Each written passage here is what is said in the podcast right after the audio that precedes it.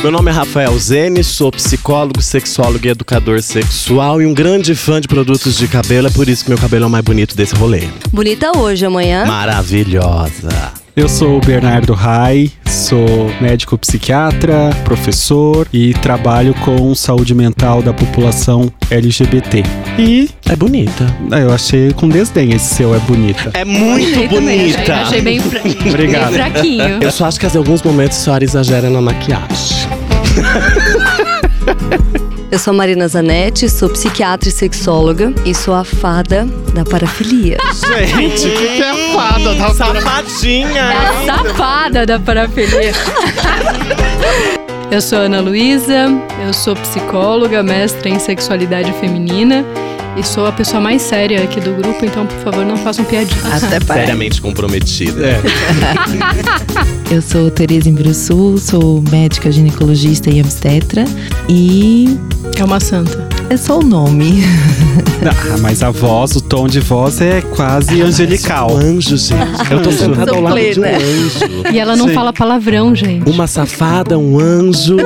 É uma deusa, uma louca, uma, feiticeira. Tem homossexualismo, tem feitiçaria, tem prostituição. tem prostituição, tem de um tudo aqui. No ar, o podcast do Coletivo C. Bom dia, boa tarde, boa noite, meus queridos ouvintes coletivers. Como é que vocês estão? Tão boas? Olá, coletivers. Boas não, tô maravilhosa. Arrasou! É isso aí, meu povo. Sejamos bem-vindos ao novo, bem-vindas e bem-vindas ao novo episódio do Coletivo Ser. Bom, meu nome é Rafael, sou psicólogo e sexólogo. Eu sou Bernardo, sou psiquiatra. Eu sou Marina, sou psiquiatra e sexóloga. Eu sou Ana Luísa, sou psicóloga e sexóloga. Eu sou Tereza, sou ginecologista e obstetra. Quase que eu esqueço. Problemas, Você é sexóloga também? Você é sexóloga? É, então só, gente, ah, eu vi- ah, virei sexólogo agora. É. Tereza, Meu, até a dona do sexo. aí, Fica aí, amiga. fica A parada Tereza agora. mexeu a cabeça, gente. Ela tá, ela tá animadinha. Bom, pessoal, antes de começarmos aquela velha história, beijos, beijos, beijos. E hoje temos muitos beijos. Para quem, Rafa? O primeiro beijo vai para a nossa querida ouvinte Petersona, Bernardo. Aê, Petersona! Beijo especial pra senhora, O amigo. pessoal, pessoal lá do Vila Lobos, É, né? Nós não podemos falar a marca porque vocês ainda não deram, sabe, um A gente recebidinho da rece- marca, daí a gente manda o nome. Bom, beijo também pra César. César, faça boa viagem. Muito boa sorte, amigo. Bom, beijo também para o Felipe, que está em Portugal. Ele é de Portugal Ah, e é está de em Portugal. Ah, um beijo, português? Felipe. É. Arrasou, adoro. Ele é Legal. coletivers. Ele é amigo da Madonna? Aham. Aham. BFF. Um beijo pra Bea, que tá no Uruguai. Beacita, besito. Besito, Lea. Besitos, besitos. A Renata, que está em Irilândia.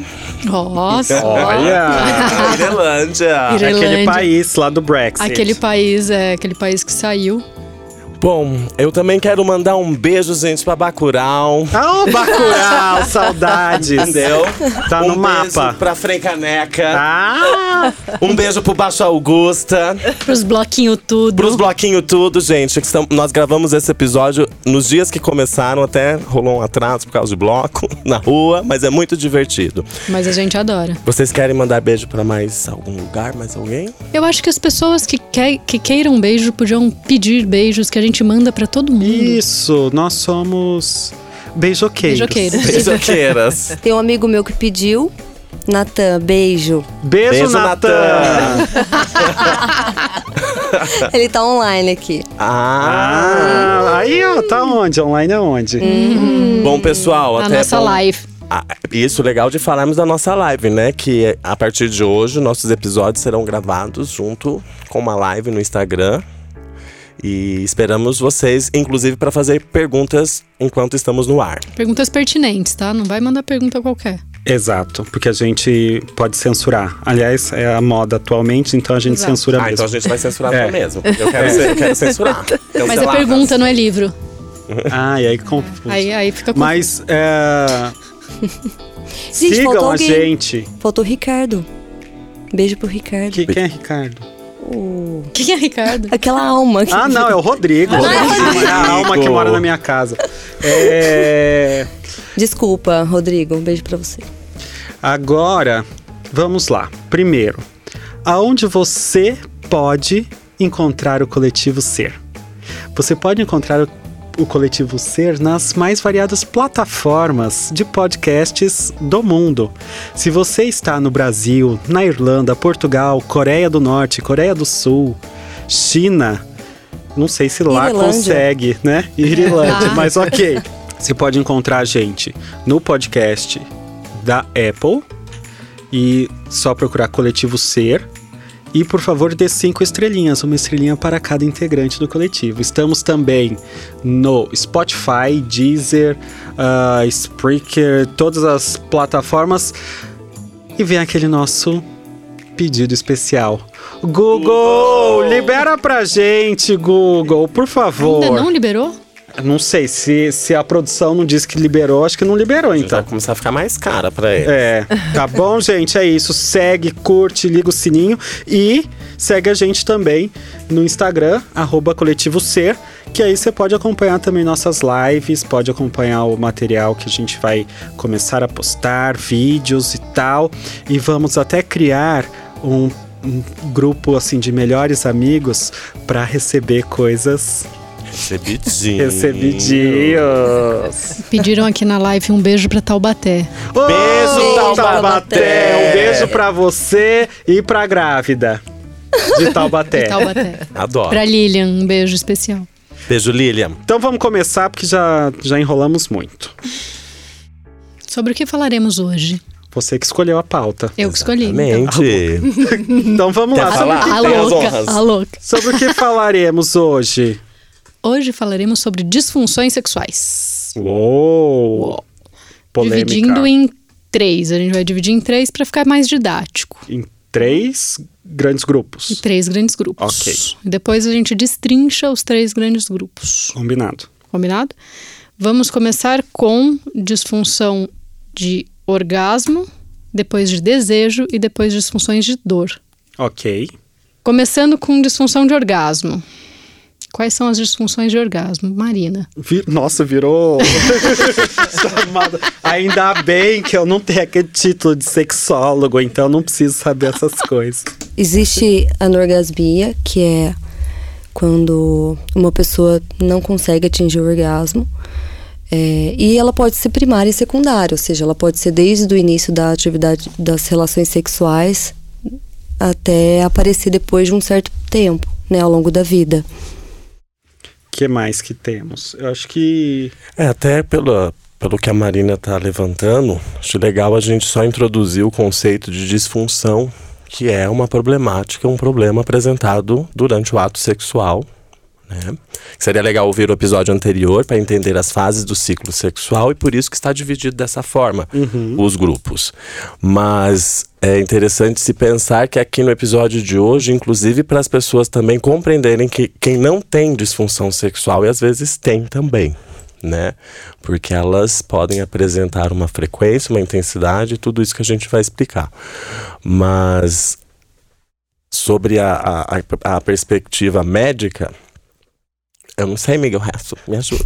Então, disfunção é, é tido tudo aquilo que é, a pessoa considera que está insatisfatório. Que a palavra é principal é satisfação, né? E quando a gente faz é, uma pesquisa, quando a gente está de frente de alguém que é, vem com uma demanda, a gente faz é, uma investigação de todas as fases do ciclo de resposta sexual, que a gente falou no episódio anterior, e destrinchando essas fases do ciclo de resposta, é, é, o quanto a pessoa se sente satisfeita ou não com cada uma delas. Porque muitas vezes uma pessoa chega com uma queixa é, de determinado, determinado momento do ciclo de resposta sexual e investigando a gente vai, na verdade, descobrindo queixas em outras fases, né? E só voltando à questão da disfunção em si, então acho que o que é importante a gente pensar uh, nesse conceito de disfunção? É um sofrimento, um impacto significativo, uma angústia, ansiedade, e isso na vida da pessoa. E como profissional de saúde, a gente também tem que entender qual é o padrão da, do ciclo da pessoa que procura auxílio. Porque às vezes uh, é, é, difícil a gente falar de normalidade e anormalidade se a, a, aquilo é uh, satisfaz a pessoa. Né? Ah, ok, ah, não, tem que transar três horas. Uhum. Para uma pessoa, três horas é, é uma maratona, para outra é uma corridinha né? Então a gente tem que entender também como é a, a questão sexual e todas as fases e disfunções e tal na vida da pessoa e se realmente causa algum sofrimento. Então, é, a gente vai falar um monte de coisa hoje, um monte de diagnóstico, falar características e tal, mas uh, uma preocupação é não se assustem e não saiam se autodiagnosticando, se percebeu que tem algo diferente, uh, procure auxílio, procure ajuda e não necessariamente essa diferença é algo patológico, tá? Pode ser uma variação da normalidade. Tem muito a ver também com casal, o né? Com, ou trisal, ou, ou tetrasal. Trisal, ou tetrasal, mas com, com quem você está se relacionando. Às vezes também é isso. Uma pessoa está tá satisfeita, a outra não. Como é que isso fica? Uhum. É importante. Para complementar a, a definição de disfunção, acho que é, a palavra-chave também é a persistência disso, uhum. né? Persistência dessa queixa, persistência desse sintoma. Uhum. Então, por exemplo, quando a gente vai falar de uma mulher ou de um homem que não tem prazer, que não tem orgasmo, é, a gente sabe que quando a gente fala, por exemplo, de disfunção, é quando isso acontece em mais de 50% das relações sexuais. Então, assim, por quê? Porque às vezes dependendo da fase de vida que a pessoa se encontra, do momento, da circunstância, às vezes você não vai ter desejo, às vezes você não vai ter orgasmo, às vezes você não vai ter. Você pode até ter um desconforto na relação sexual, uma dor na relação sexual. Então, uma palavra que, que liga bem com disfunção é a persistência dessa queixa, né? E aí a gente pode colocar até mais de seis meses uhum. de, de, de, persistência dessa queixa. E o que a Marina falou um pouco antes em relação a, a uma disfunção ser primária ou, ou, secundária, isso pode acontecer também em qualquer dessas disfunções que, que a gente vai falar, né? Tanto de transtornos de desejo quanto transtornos de dor, quanto transtornos de orgasmo.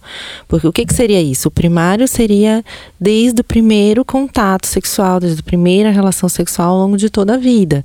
Então é um sintoma, é uma queixa, é algo que você percebe desde o início, desde sempre.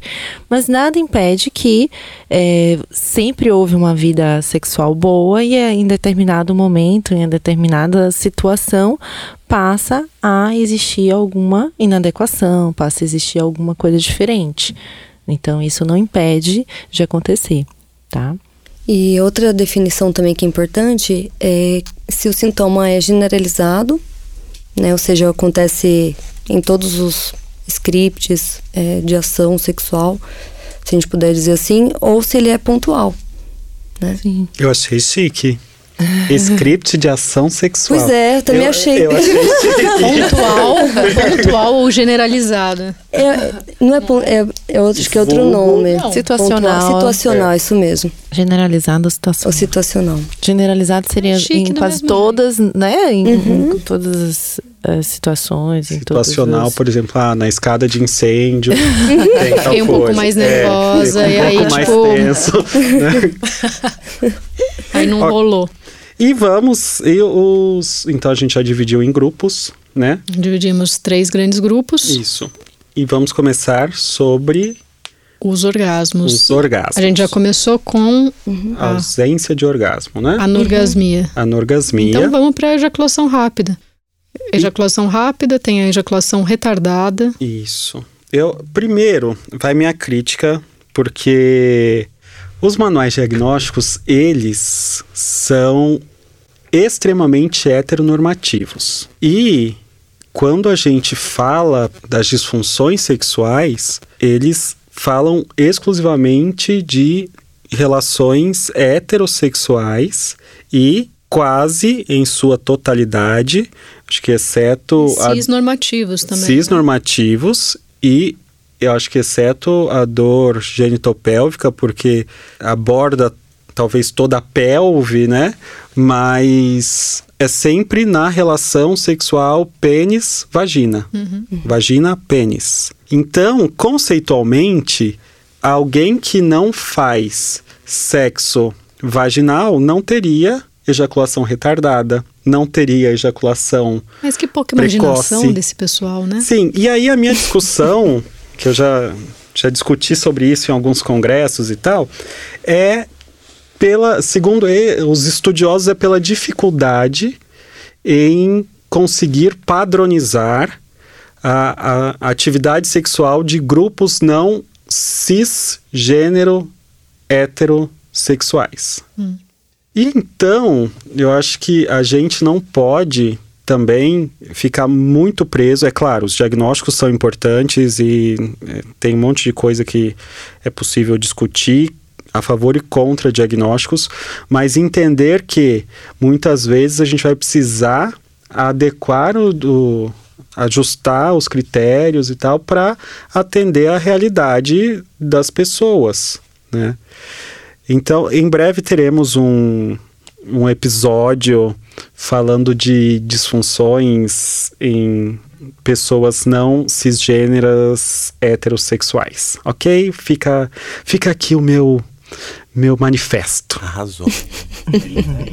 então agora vamos falar de ejaculações, né? Mas eu vamos acho, falar um pouco eu acho que só, só voltando, eu acho que uma coisa dentro da sexualidade ainda, dentro dos estudos da sexualidade, ainda é uma coisa muito tacanha, muito.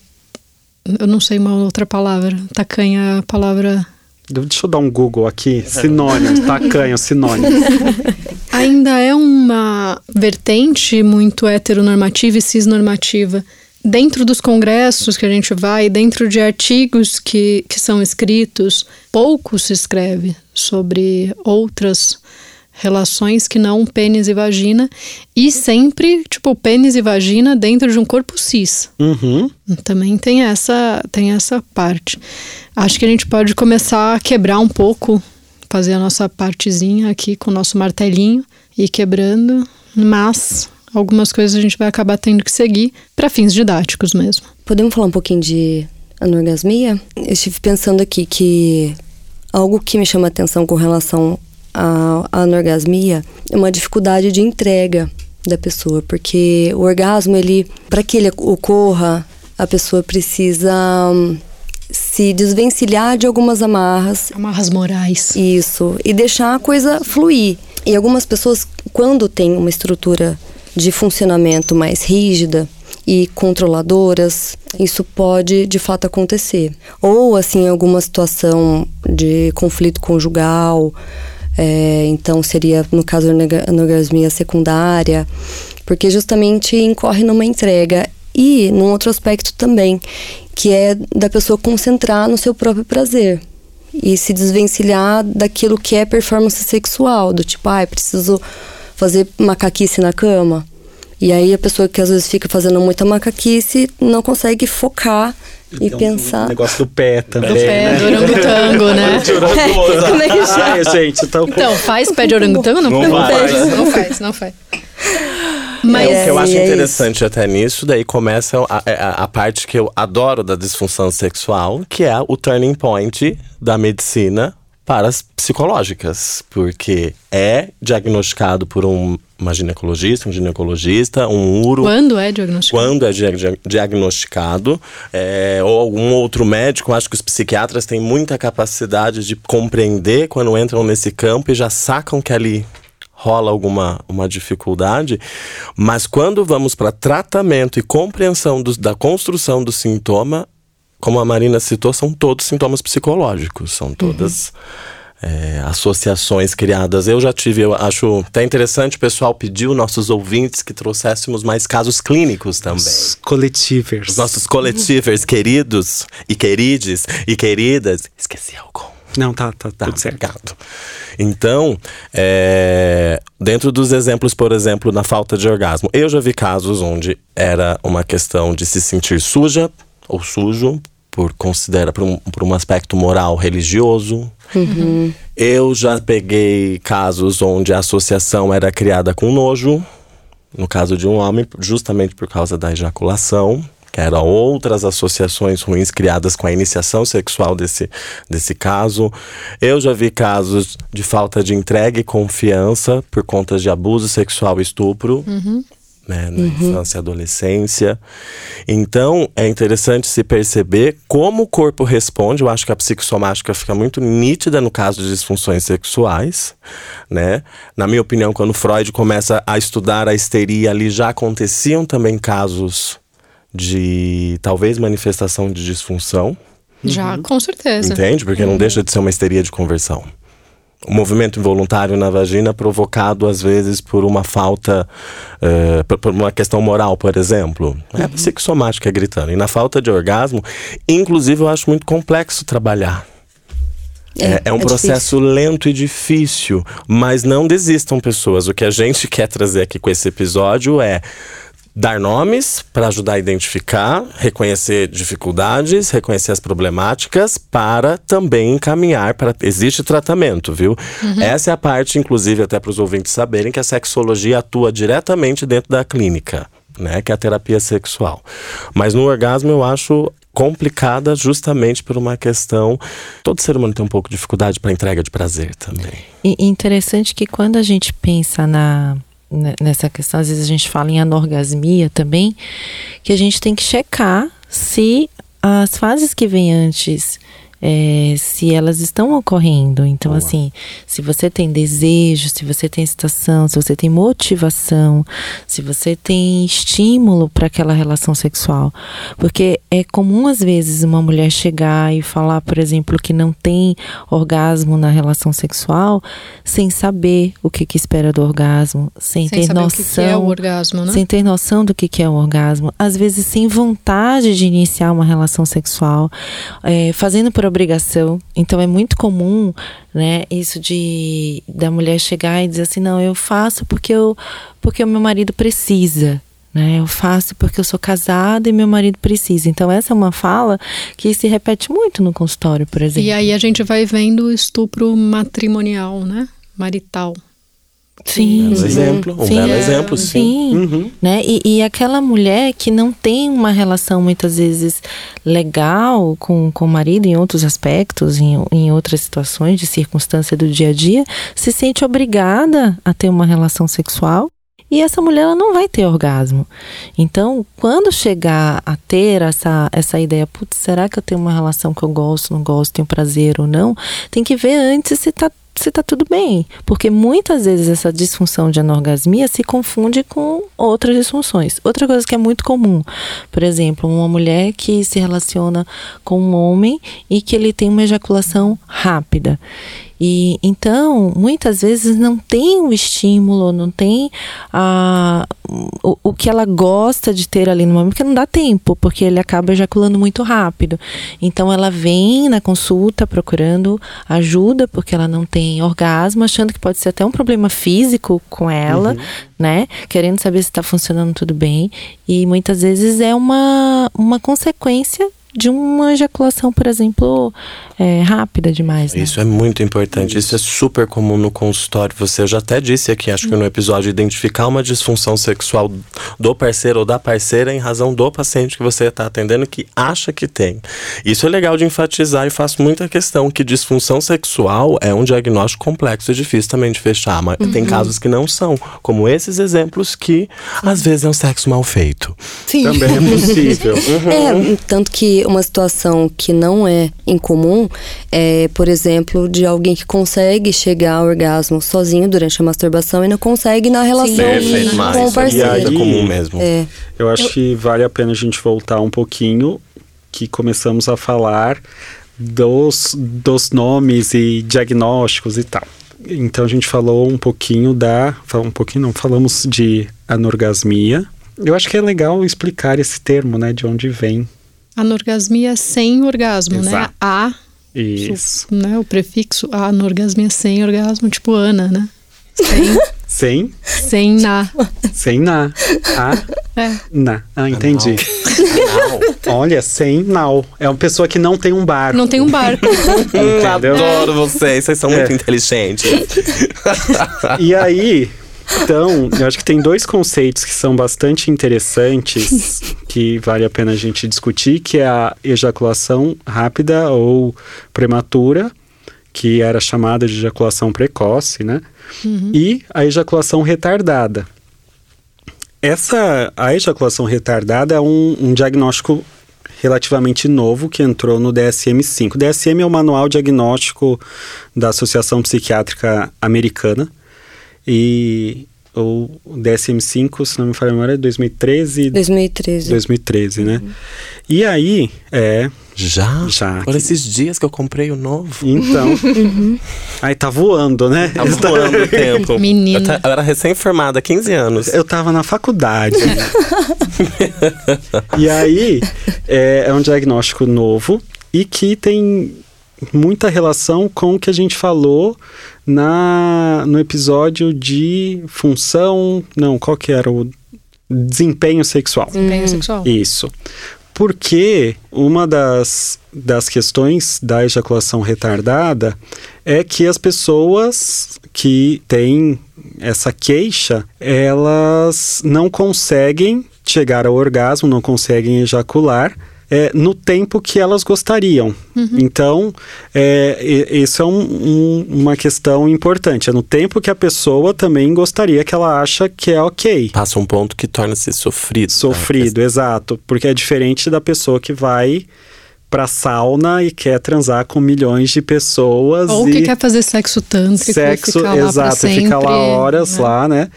Então, Priaprismo. é, esse diagnóstico está muito relacionado com o que é o sexo real do que é o sexo cinematográfico, imaginado, Idealizado. idealizado. Tem uma coisa também do parceiro e da- ou da parceira, né? Uhum, Esse diagnóstico também tem olha muito para essa para relação, né?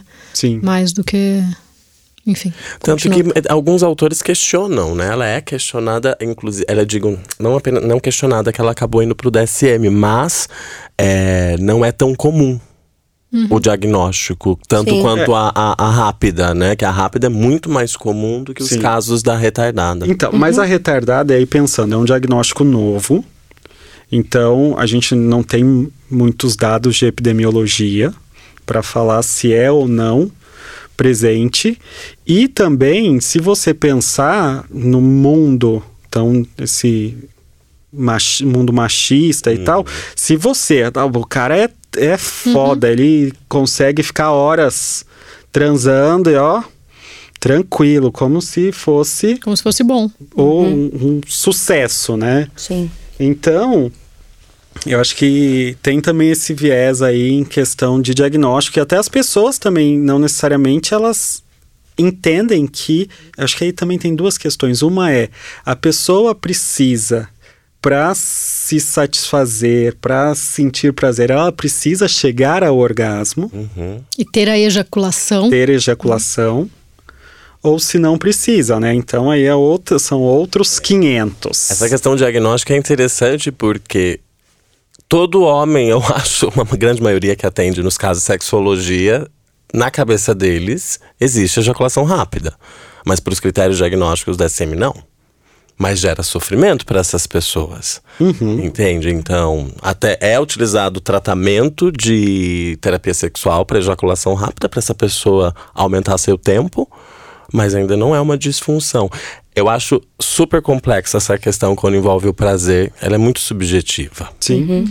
E aí falamos então da ejaculação retardada e tem ejaculação Isso, rápida, prematura ou precoce, que aí seria o oposto. Então a pessoa ela teria uma ejaculação e aí, mais uma vez, a crítica do, do critério diagnóstico, né? Então, o, é contado pelo tempo de relação sexual que o, o indivíduo introduz o pênis na vagina. Uhum. Mas a gente sabe que outras práticas e outras realidades também pode e acontece a ejaculação prematura. É que seria o IELT, né? Que é o tempo de latência. Exato. Ejaculatório intravaginal. Uhum. Tanto na ejaculação rápida quanto na retardada, existe a questão do tempo aí, né? Isso. Então, esse tempo que gera um monte de interrogação, porque esse tempo é muito individual e é muito do, da relação sexual em si. Então, tanto a ejaculação rápida quanto a ejaculação retardada vai aí numa variação de tempo que a gente não tem essa resposta. O manual sugere é? quantos? São segundos, né? Se eu não me engano. A, a rápida pode ser antes da penetração. Antes da penetração. É, mais, mais grave. Mais grave. E em, em geral, eles consideram menos do que um minuto. É. Tá. Porque aí e tem leve, média... moderado e grave. O grave seria antes da penetração, o moderado até acho que 30 segundos, eu vou até Mas ver isso certinho vem, Isso aqui. vem novamente da expectativa de tempo. Exato. Tanto do tempo da relação sexual, e aí você começa. Mas a relação sexual começa com o quê? Né? Existe um ato sexual todo antes e tal.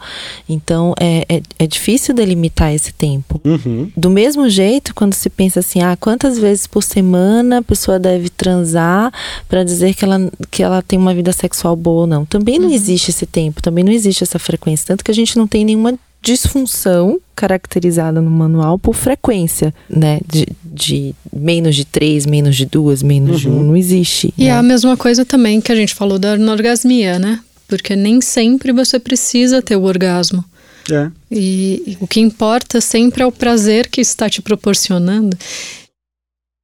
Só para falar da, do tempo, né? Então é menos de um minuto, né? Então a leve é de 30, ejaculação rápida, né? De 30 segundos a 1 minuto, a moderada de 15 segundos a 30 segundos e a grave menos de 15 segundos.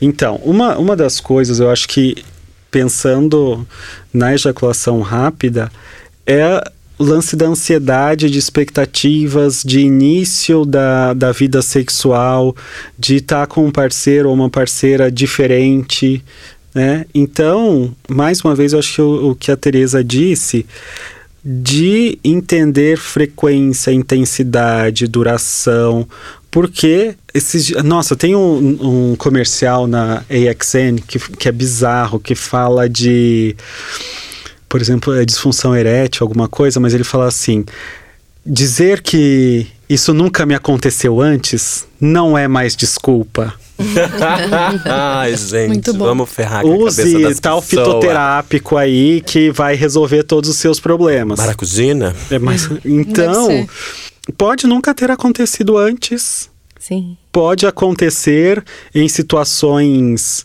específicas. Né? Às vezes no primeiro encontro, né? É. no ah, primeiro encontro sexual é comum você ter tanta ejaculação rápida quanto às vezes não conseguir ter uma não ereção. Uhum. É, é, e muitas e vezes existe. Pra mulher também, né? Então não desista no primeiro encontro. Exato. Insista. Às vezes dá pra desistir. Sim. Às vezes dá pra desistir. Né? Eu também acho. Eu acho que tem hora. Uma segunda, não, é. Vamos dar a segunda chance, é ruim, gente. Né? Uhum. E muitas vezes existe uma correlação real com o transtorno de ansiedade. Sim. Ah, E quando Maioria, a eu adoro no consultório. Ele responde muito bem ao tratamento. É, é ótimo, porque É. assim, Super. às Uhum. vezes o paciente ele procura a gente por um transtorno de ansiedade, aí você tenta entender alguma coisa da, da sexualidade e tal, e aí sempre sai pela tangente, aí você introduz um tratamento farmacológico e um dos efeitos, né, é o aumento da latência para ejaculação. E aí o paciente chega na consulta seguinte, assim, nossa, mudou um monte. Eu falo, o que que mudou, querido? Né? Queridinho. É muito. Eu acho que o, o- a ejaculação rápida, ela tem, deveria ter até ali como critério diagnóstico, é impressionante. Ou a pessoa apresenta também um transtorno de ansiedade, ou tem um perfil ansioso, uma, uma personalidade muito ansiosa. É, porque daí envolve, além do transtorno de ansiedade de performance, as experiências ruins anteriores. É, aqui, tudo que a gente está falando do, né, da, da questão do orgasmo também é que pega ah, da construção psicológica sobre o sexo. Mas... Outra questão super importante é que muitas vezes pessoas que têm ejaculação precoce vão ter disfunção erétil associada. Sim. Né, uma, uma grande parcela. Porque na tentativa de manter a, a ereção, às vezes o- a pessoa, o, o homem ejacula, ou na tentativa de não ejacular, perde a ereção. Então as duas coisas muitas vezes vêm associadas. Sim. Então, na maior parte das vezes, o tratamento ele tem que considerar a questão da disfunção erétil. E assim, o que eu observo na prática é que alguns pacientes, eles têm uma facilidade maior de trazer sobre a ejaculação precoce do que sobre a disfunção erétil, por uma questão de ego, assim, Sim. né? Cultural. Machismo, né? Isso. É o machismo É porque- atingindo o homem nesse, É, porque, na ó, sua saúde, nesse caso. Você se mantém vir é rápido, mas eu Tá duríssimo. estava ereto. Du- eu tava ereta, duríssima. Consigo, eu consigo. Eu é. consigo. É, Eu acho que uma an- analogia para a mulher, eu acho mulher cis principalmente, ficaria no transtorno de dor. Né? O, o vaginismo, por exemplo, que hoje é um chamado dor genitopélvica sem penetração, eh, seria o análogo da disfunção erétil. E a anorgasmia é a anorgasmia para os dois lados. É, mas E que é muito comum na mulher cis, a, a anorgasmia. É porque quando a gente fala do homem cis, a anorgasmia acho que é muito mais difícil de ser vista do que a ejaculação retardada e a ejaculação prematura. Então eu acho que essa analogia faz sentido, sim. E outra coisa, um, é, um homem pode é, ejacular e não ter orgasmo, Sim, Sim, que é algo possível. é. tem a ejaculação retrógrada. Tem, tem isso também. É, e pode chegar ao orgasmo e não ejacular também. Às vezes isso, como a gente estava dando, é, no início a gente estava falando de generalizado situacional, o que eu pego muito no consultório, pacientes que, casais que são tentantes, entre aspas, que estão fazendo tratamento para engravidar e tem um- uma programação de coito, né? Então tem que fazer um coito naquele determinado dia que está ovulando com aquela temperatura e muitas vezes o parceiro dessa mulher não consegue ter ereção naquele dia. Ah, Por que será, né? Tão Né? É uma coisa. Deixa eu anotar na minha agenda. Contos de Aya, Handmaid's Tale. Se a pessoa ainda tá em dúvida de ter filho, ainda marca. Ai, gente, é hora de fazer filho. Hum. Aí não consegue. Aí os caras contam do consultório de psicologia, o porquê, né? Do que, que tá rolando. Mas isso ferra muito, né? Essa parte do tratamento de reprodução. Sim, porque fica uma coisa confunde. mecânica. Eu, eu é tenho muito muitos casais assim. né? Demais. Que eu acho legal também enfatizar é que a gente tá falando tanto da parte ruim, vamos dar esperança pro pessoal. É. Existe tratamento. Existe a punheta guiada. Ah, o ansiolítico, até no caso de. O ansiolítico, no caso de ejaculação rápida, ele vai até um ponto. Assim como na depressão, com, com- que aparecem casos de, de falta de desejo de orgasmo, que é, é legal enfatizar.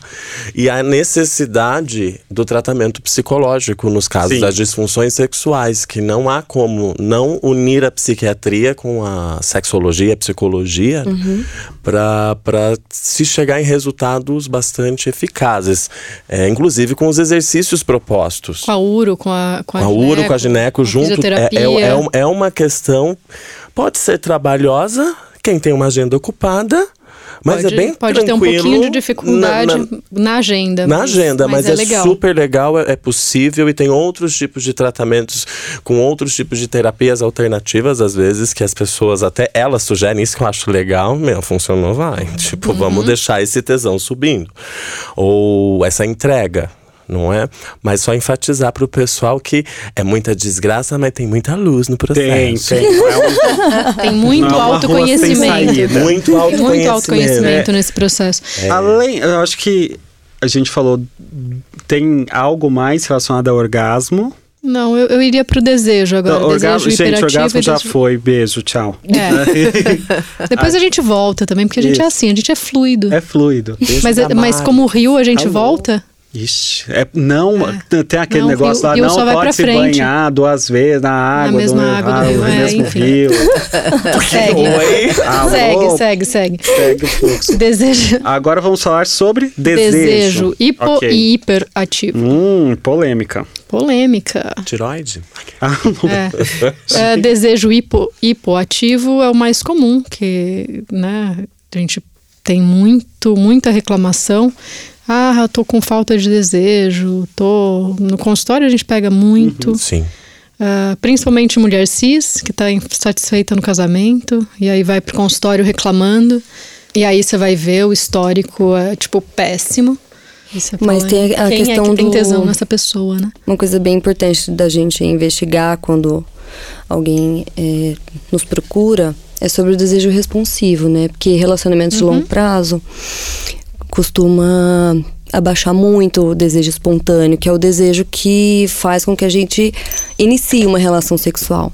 É, mas o responsivo, é, ele estando presente, se não houver sofrimento por parte da pessoa, a gente daí não considera que existe de fato um transtorno. Né? Que o desejo responsivo é assim, uma relação sexual começa e a partir de um estímulo, aí se percebendo a excitação, o desejo é ativado. E isso em relacionamentos de longo prazo é extremamente comum. Por isso que existe até aquela coisa de, ah, precisa marcar na agenda de transar, porque em, algumas vezes eu, desejo espontâneo, ele não vai vir mesmo, mas não quer dizer que a relação depois que iniciada não seja depois satisfatória. Aí tem até aquele o livro Sexo no Cativeiro da Esther Perel, que é super interessante. É, que é muito legal, que trata justamente é, do desejo em relacionamentos de longo prazo. É que ela usa o termo cativeiro como uma metáfora para casamento. Isso. Então esse livro é, é bem. Romântico? É romântico, é bem romântico esse livro. Depois É, mas de a quanto associação tempo vira é cativeiro? essa, né? Depois de quanto tempo vira cativeiro? Assim, casou, entrou no cativeiro. Eu tive uma, uma paciente que eu tenho esse livro no consultório, né? E aí ela viu lá na, na, na estante, ela falou assim: Nossa, esse livro trata sobre é, sexo dentro das prisões? Eu falei assim: É, Sim, Depende, de certa forma, sim. É a perspectiva da senhora. Não sou eu que tô falando. Longe de mim de criar Pode ser intriga. a síndrome de Estocolmo também, né? É. Olha, estamos polemizando mais ainda. Polêmica. Viva o casamento, viu, Tereza? O que você tá provocando? tá se vingando que a gente. Não tire as minhas esperanças. Foi você que falou que é uma prisão pra gente. E o- essa questão do desejo tá é, presente tanto em homens quanto mulheres, cis, Trans. trans, não binários, hétero, homo, bi, e Pessoas. tudo. É, e eu acho interessante ah, quando a gente fala de desejo, então de uma disfunção que está relacionada a desejo, é a gente não confundir isso com uma orientação sexual que é o assexual. Uhum. né? Isso é importante mesmo. que é muito importante, porque se toda. ah, se todo mundo tem que transar e se você não vai transar, isso é, é um problema, então tudo passa a ser disfunção. Mas se isso faz ah, sentido para você, faz sentido na sua relação e que existem outras formas de carinho e de prazer que não ah, necessariamente assexual, isso também não é um problema. Né?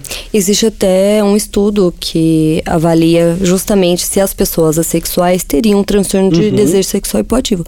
E de fato viram que não. Sim. Não há sofrimento.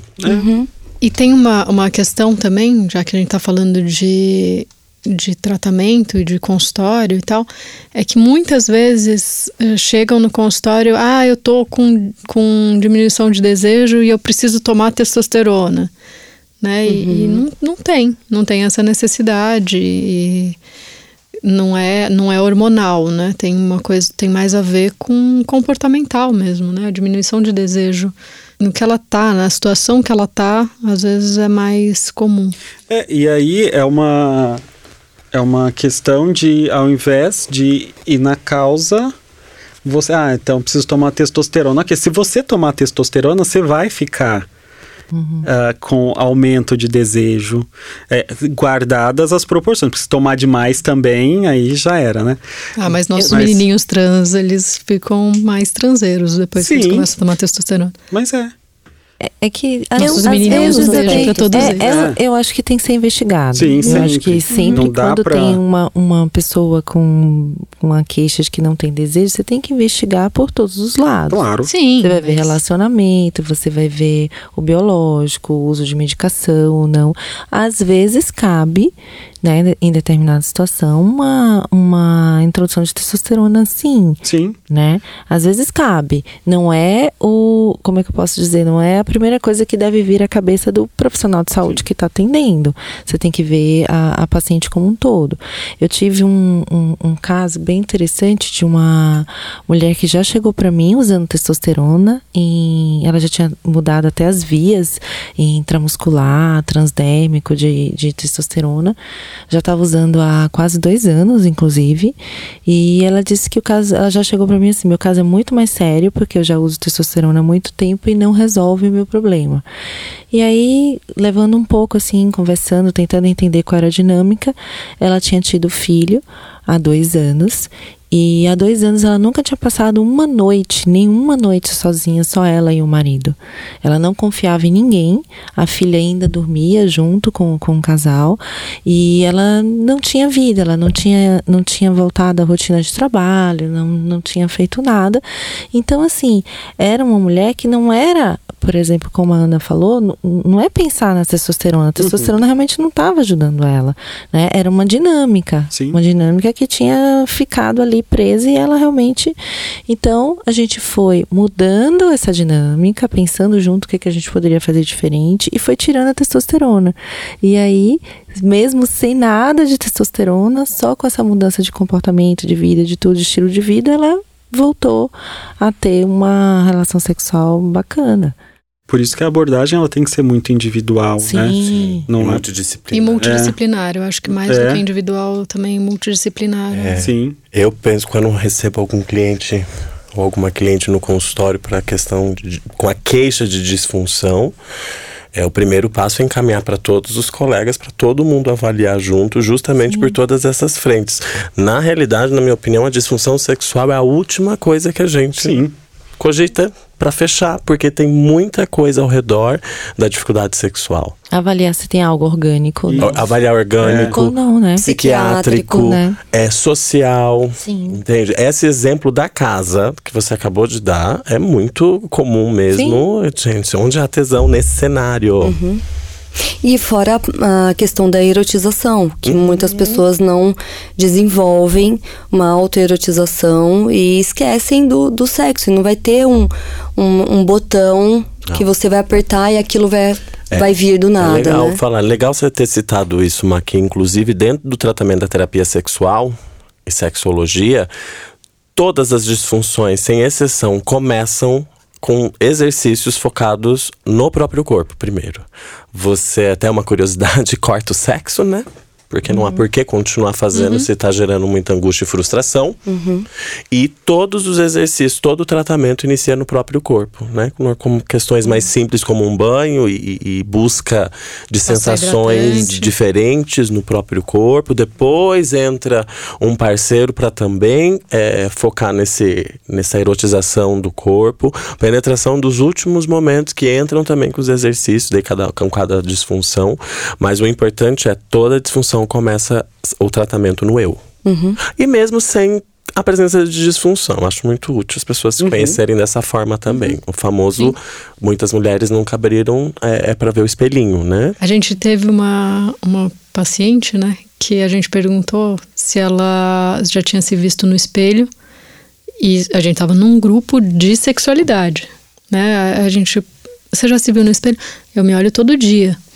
Nossa, mas ela é tão travada, como assim ela se olha todo dia, né? Aí ela falou: eu pentei o cabelo, Eu arrumo a sobrancelha todo dia. A gente, tipo, legal, ok, exato. Então agora a gente vai. Exato. Vai, Agora a gente vai olhar para outras partes Não no gosto. espelho.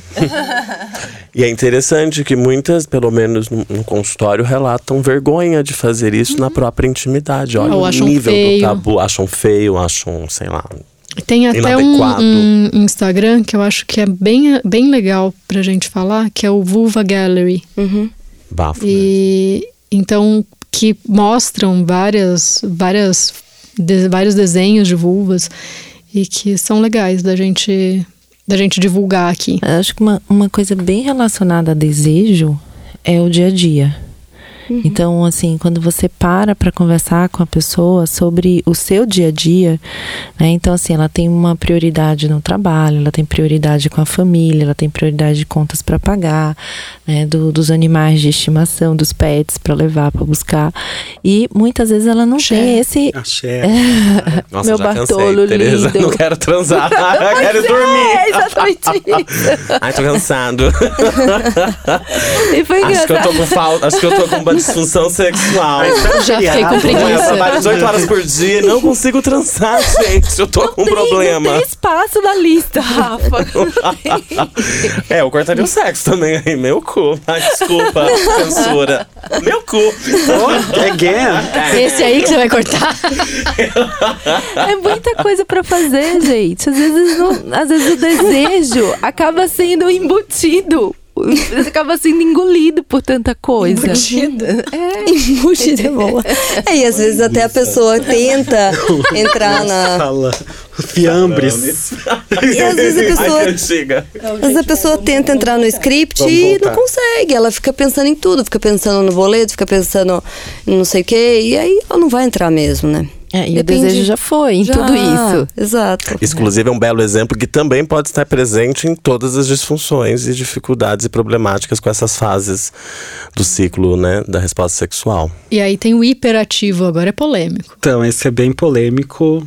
É, existe esse diagnóstico? Não existe? Então, esse diagnóstico ele É, existe na. em outro lugar. Na CID-10. Ele então, mas. tem. Como desejo sexual. É, como é que é? Não, é impulso sexual excessivo. Exato. Porém, no DSM-5, que é o manual da psiquiatria mais atual, ele não veio, não foi aprovado Uhum. por falta de evidência científica mesmo. E muito provavelmente não, não virá. E até porque, para mim, a, a polêmica é relativa também a, a esse desejo hiperativo. Primeiro, o que seria esse hiperativo? E segundo, o que é o conceito talvez de impulso sexual, dependência de sexo. Que eu fico confuso também com a É. compulsão e dependência. Infomania. Que na Exato. Verdade com isso. é que assim, é, pelo que eu entendo, né, é, a OMS ela estabelece que se uma pessoa com mais de 18 anos precisa de um orgasmo por dia todos os dias, isso mantido por pelo menos seis meses, é um indício de uma hipersexualidade. Porém, é, para a gente conseguir classificar alguma coisa, precisa de ter prejuízo da funcionalidade. Sim. Prejuízo no trabalho, prejuízo nas relações sociais, nos relacionamentos. Tipo, que isso ocupe muito tempo, como se fosse uma compulsão mesmo. Eu acho até legal para a gente conversar com o ouvinte e explicar, tratar também como trazer a compulsão sexual e a dependência por sexo junto. Sim. Para até já enfatizar e trazer que existe também tra- tra- tratamento, existe também acompanhamento. Na verdade, é, existe, né? A gente não, não pode falar que isso não existe. Porém, é bem raro. Então, e aonde ficaria raro. isso? Mas para mim é um toque pensando assim, não mas ritual. pensando em, em- em- mas é, é ok é uma, mas é uma medicamente falando onde entraria isso entraria na questão do desejo aumentado ponto ou tem outras coisas associadas e que o aumento do desejo é uma delas, entendeu? E aí vem, é um- uma compulsão por sexo, é um Uma tran- compulsão por se masturbar. Exato, é um transtorno de controle de impulso. Então, eu fico muito na dúvida se isso entra, aí pensando como uma disfunção sexual ou se a, a parte sexual é uma das partes de um outro uh, diagnóstico, é um sintoma, entendeu? Né? É. Então, é, pelo que eu já estudei, pelo que eu vejo, existe uma certa correlação entre o desejo sexual hiperativo, o impulso sexual excessivo e parafilias. Uhum. Existe uma correlação, mas não dá pra gente dizer que é uma regra. E assim, no meu, do meu ponto de vista, ou estaria atrelado ao diagnóstico de parafilia, mas também que é, é diferente, né? Porque é um comportamento, Uhum. não é uma, um padrão de excitação, ou estaria nas dependências não químicas, Uhum.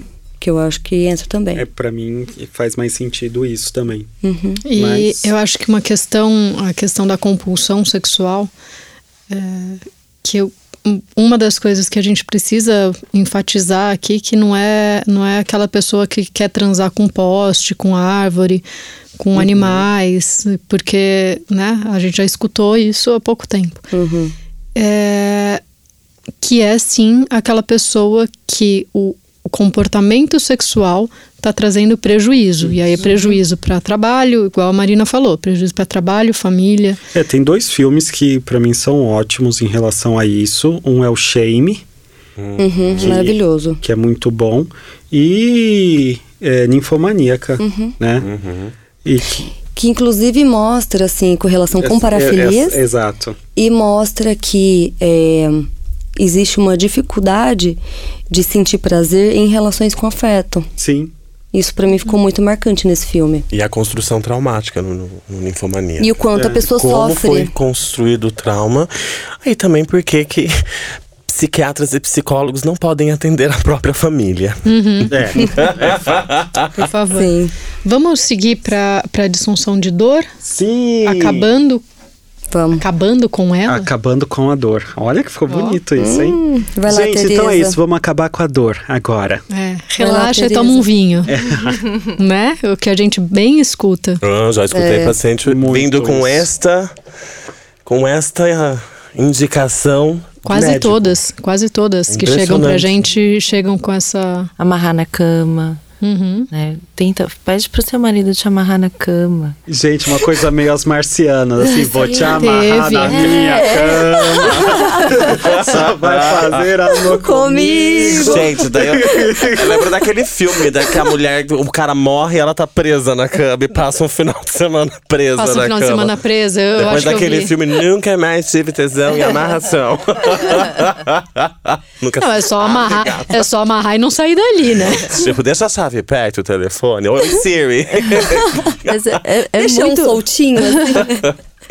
é muito comum essas Que horror. orientações, assim. na- é, tem até um estudo que mostra que uma mulher com dor na relação sexual, ela procura em média cinco profissionais, passa por cinco ginecologistas, cinco, cinco médicos, até encontrar um que realmente entenda do que ela está falando. E uma média de sete anos de dor. Né? Então, a gente, quando, quando a gente atende essa- essas, essas pacientes, a gente ouve aberrações né, de, de orientação sobre isso. Então, assim, o transtorno de dor é, é um transtorno que hoje envolve tanto aquelas pessoas que conseguem ter penetração e têm uma penetração com dor, e aquelas pessoas que não conseguem ter penetração. Que antigamente era chamado dispareunia, quem consegue ter penetração com dor, e vaginismo, quem não consegue, eh, isso para mulheres cis. Isso. E então, assim, aquelas pessoas que te- não conseguem ne- nem ter penetração são pessoas que muitas vezes apresentam, no caso das, das mulheres, né?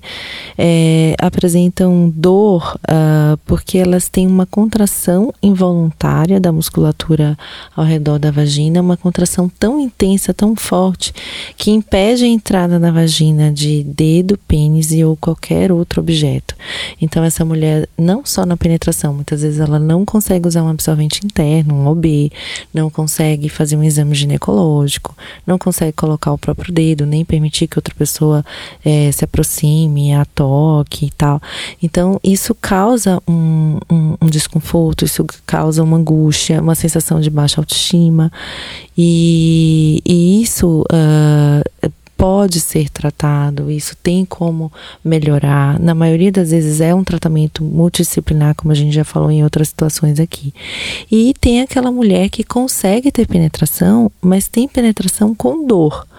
E aí a gente, óbvio, tem que descartar se tem alguma causa orgânica ali que, que realmente cause esse desconforto, né, na vulva ou na vagina. É, às vezes, por exemplo, uma endometriose pode ser uma causa de dor, uma penetração dolorosa. E, e antes também a gente chamava, a Ana falou da dispareunia, às vezes a gente encontra ainda o termo como vulvodínia, uhum. que seria uma dor localizada na vulva e sem uma causa orgânica que justifique, sem uma causa específica que justifique. Então, essa situação, por exemplo, é uma situação que traz muito, muita paciente falando assim, doutora, eu já fui em vários médicos, eu digo que eu tenho dor, mas todos examinam e dizem que eu sou normal, que não tem nada, que tá normal. Então. Mas é... eu sinto que tem uma parede. Mas eu sinto que tem alguma coisa, eu sinto que me incomoda. Então, assim, é tem várias explicações que, que levam realmente você olhando a vulva, ela não tem uma alteração anatômica, ela não tem uma, uma doença ali visível, uma, uma lesão, uma verruga, uma coisa. Mas é, existe uma explicação, às vezes um, um, um, processo inflamatório crônico que tem ali, né? Então é mais uma alteração tanto de mucosa ou de pele ali e que causa dor na relação sexual. E muitas vezes, se essa paciente ela não é tratada é, e ela persiste com essa dor, ela pode começar a ter uma contração de secundária, uma, uma reação a, a, a se afastar da penetração, a não querer nenhum tipo Famoso de toque. Famoso pulinho para trás. É, né? E, e aí ela vai, ela acaba podendo desenvolver até um, um vaginismo.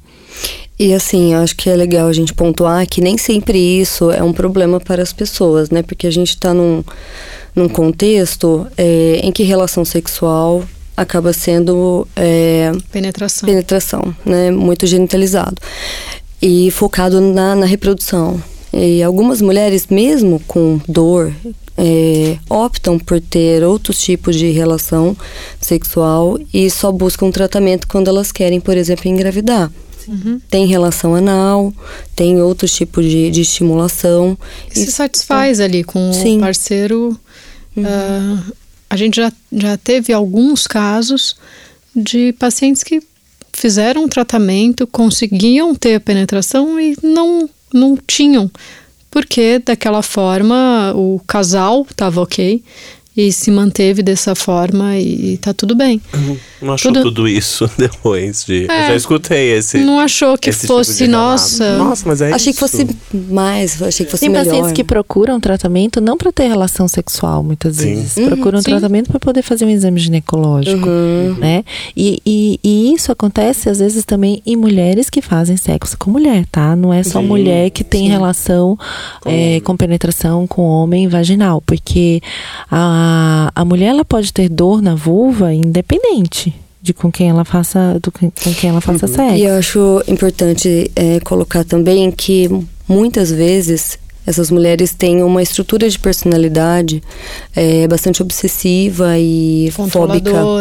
E aí muitas vezes a pessoa tem medos diversos, medo de fazer qualquer tipo de procedimento, medo de altura, medos, né, fobias. Uhum. E Personalidade algumas, catastrófica. Isso, e algumas têm também comórbido é, transtornos de depressão e ansiedade. Oh, gente, não é, porque, não é porque você tem personalidade catastrófica que vai ser uma catástrofe a sua vida. não é isso. e os transtornos do humor, né, que muitas vezes precisam ser tratados é, durante essa abordagem de tratamento dessas pacientes. Eu só vou puxar a sardinha para para o que eu tenho estudado ultimamente, que é a anodispareunia. Anodispareunia. Uhum. Que é um, um diagnóstico que oficialmente não existe, né? Mas que. E tem poucos estudos a respeito, né? Mas que é a, a dor intensa à relação anal. Porque tem-se aquela ideia, tipo, ah, é sexo anal, então tem que doer. Ou vai hum. doer mesmo e, e foda-se, né? É mais ou menos isso.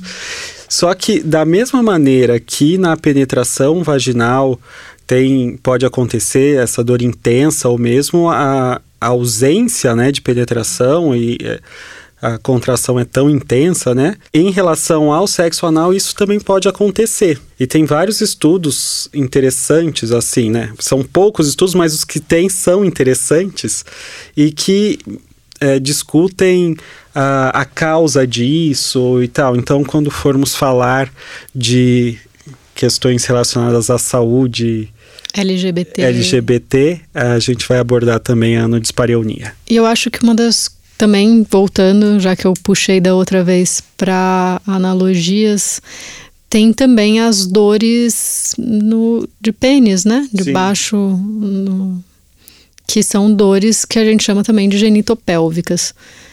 Fazem parte. Muitas vezes, quando uma paciente, por exemplo, ela tem é, essa contração involuntária, se a gente pensar que ela encontra, por exemplo, um homem que tem uma disfunção erétil ou uma ejaculação rápida, ela acaba tendo uma vida sexual, às vezes, que quase simbiótica ali, né? Então, como a Marina falou que às vezes demoram de buscar tratamento porque não não sentem porque na verdade eles estão adequados, né? Ali é uma paciente que não não consegue ter penetração. São complementares. A né? grande maioria das vezes consegue o ter parceiro é penetração. complementar. O parceiro também tem alguma dificuldade na ereção ou alguma dificuldade na ejaculação, uhum. né? E aí eles geralmente procuram ajuda quando eles querem realmente estão é, pensando em engravidar. Essa é uma parte muito triste que eu acho de todas as disfunções, mas eu noto principalmente nas de dores que as pessoas acabam às vezes desistindo da ideia e acreditam que não gostam de sexo. Uhum. Por desistência, uhum. por falta de informação, por falta de tratamentos adequados e realmente porque como a gente sabe, um dia essa pessoa já desejou fazer, já há a presença de libido, às vezes há a presença de fantasia. Não, não é uma pessoa assexual, uhum. mas se convence. E eu pergunto: quantas amigas, pacientes você já escutou falando eu não gosto de sexo? Essa uhum. frase normalmente me remete a alguma disfunção com dor ou com a presença de dor também. Porque às vezes dor, é até legal explicar, que pode também por ser por falta de lubrificação. E é diferente da dor uhum. do vaginismo, né? Uhum. Mas é, é muito comum também escutar Sim, né, mulheres você, de 50 anos em, é, depois da menopausa que você é. tem uma queda do estrogênio, você acaba tendo uma atrofia né, um comprometimento ali da, da mucosa, da epitélio da vagina. E realmente, às vezes, fecha. Do mesmo jeito, se a gente lembrar de pacientes que fazem tratamento oncológico, uhum. que fazem radioterapia, bracterapia, então você acaba tendo uma estenose ali, que é o fechamento, o endurecimento do, do, da vagina com o fechamento. Então, isso também pode causar dor.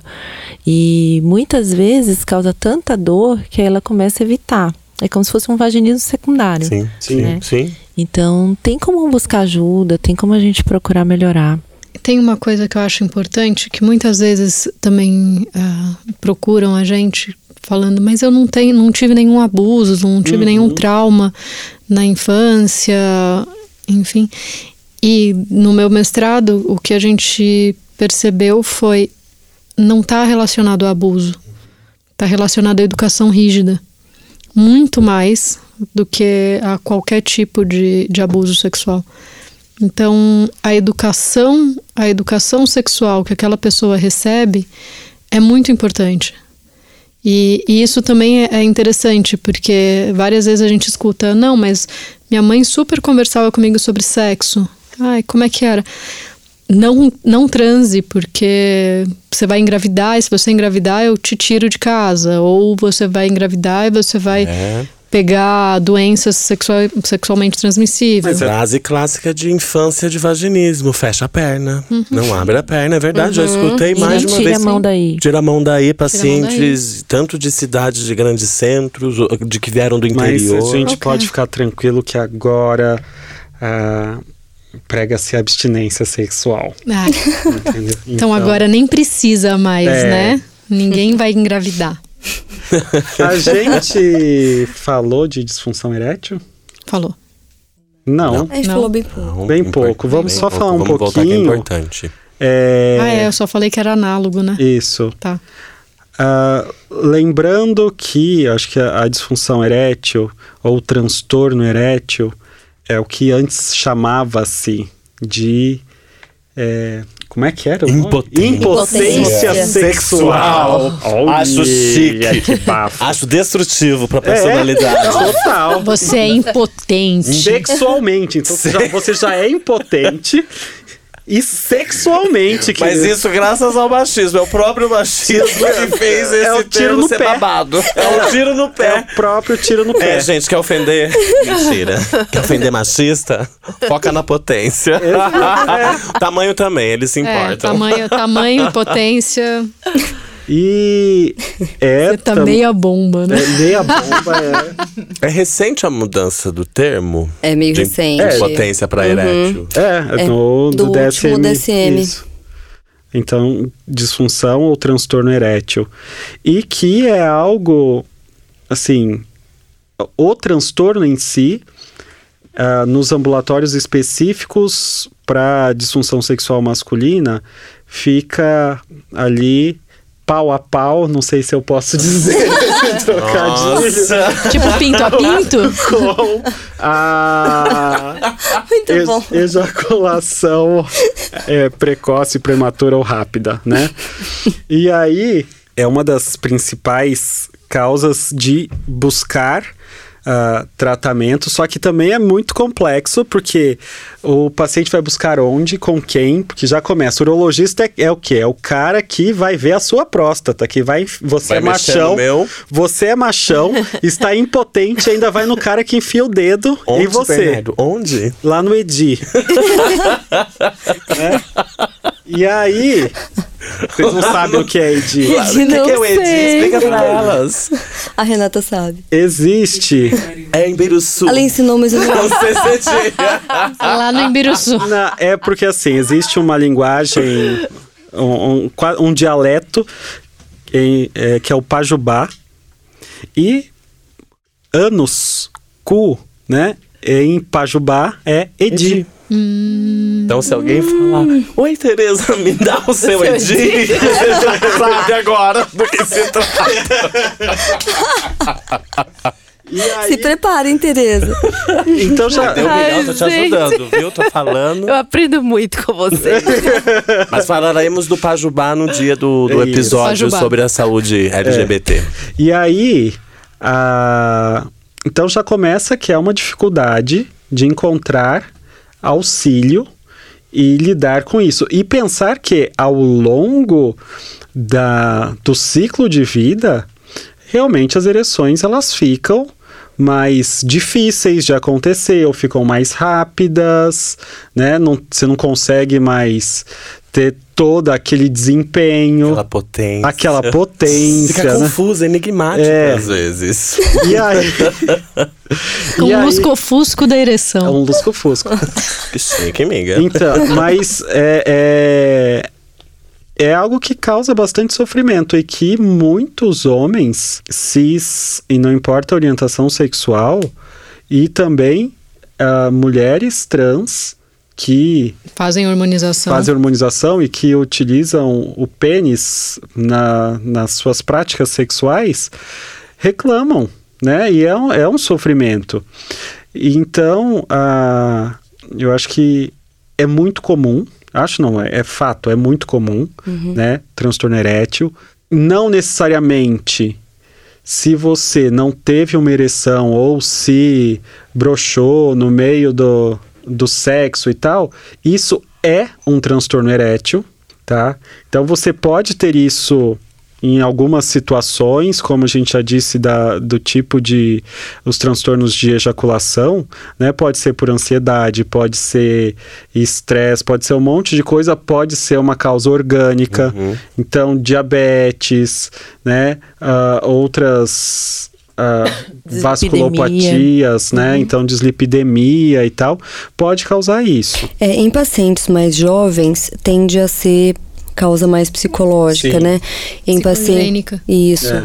E pacientes conforme o envelhecimento, vai ficando mais comum as causas biológicas, né? Orgânicas. Isso. Mas é, geralmente, para homens mais velhos, existe ah, o componente psicológico bem importante também. Sim. É, e aí a gente precisa falar sobre o Viagra, né? Isso. Então, Eu acho que assim, pra, pra sorte e azar dos homens, a indústria farmacêutica bomba nessa área, tanto dos remedinhos como com próteses penianas e, e afins. Eletrochoques, né? Tem uns choquinhos, né? Tem. Um choquinho na. Tem. é. E só, eh, acho que em algum momento a gente vai abordar isso, né? Os, as medicações e tal, mas também que atualmente o uso desnecessário, desnecessário. né, de medicações para ereção é altíssimo E tá mais causando jovens, também né? disfunção. e nesse causa pessoal. disfunção porque aí a pessoa ela tem uma ansiedade de desempenho, tem um monte de coisa aí que passa a não conseguir mais transar sem tomar os remedinhos. Vira um amuleto, É. vira um símbolo muito forte. E também tá eu acredito que na parte per- fisiológico também afeta. Sim. né? E tá ligado à performance, única e exclusivamente, né? Sim, Então, Então, engraçado como às vezes eles não procuram atendimento médico. não né? procuram. Eles preferem ir na farmácia, comprar as medicações, porque eu, eu pego muita paciente em que o, o marido está tendo essa, essa disfunção erétil e elas não conseguem convencê-los a procurar ajuda Isso. médica. Então existe a vergonha muito grande É. Um também. estigma, né? Né? Um estigma, uma vergonha. Uma- um- uma- na parte psicológica é muito comum na erétil ter uma relação de poder é, mal interpretada, mal compreendida dentro do lar. Por exemplo, não somente nos casais heterossexuais, mas casais homossexuais, quando um parceiro começa a ganhar mais dinheiro do que o outro, por exemplo. Nossa, é super comum, mas aconteceu alguma coisa, não sei o que. Não, começou a falhar do nada. Conforme você vai explorando, explorando, explorando, você consegue perceber é, essa dificuldade por conta da, do poder das relações. Na clínica, só vou dar um exemplo. Na clínica, o que eu tenho visto eh, são pacientes jovens que vão se envolver sexualmente, por exemplo, em eh, situações de sexo casual, tipo Tinder, assim, em que não há uma intimidade sexual ainda, né? Tipo, o cara acabou de, de conhecer. E aí isso gera uma ansiedade absurda com alguém que não se tem nenhuma intimidade e aí muitas vezes acaba acontecendo. E o que, o que faz é se tornar algo ansiogênico com o passar do tempo, se isso se cada vez repete. mais. Cada vez mais. Sim. É, eu acho que tudo isso dá muito pano para manga, dá até para mais episódios, talvez separar cada coisa inclusive, específico, exato. Fica aí a dica, o spoiler da segunda temporada. E ainda É? com convidados. Sim. Né? Traremos mesmo? convidado. Será? Será? Teremos convidados. Teremos. Ah. Teremos, Tereza. Teremos. Teremos. Teremos Tereza em Terenos?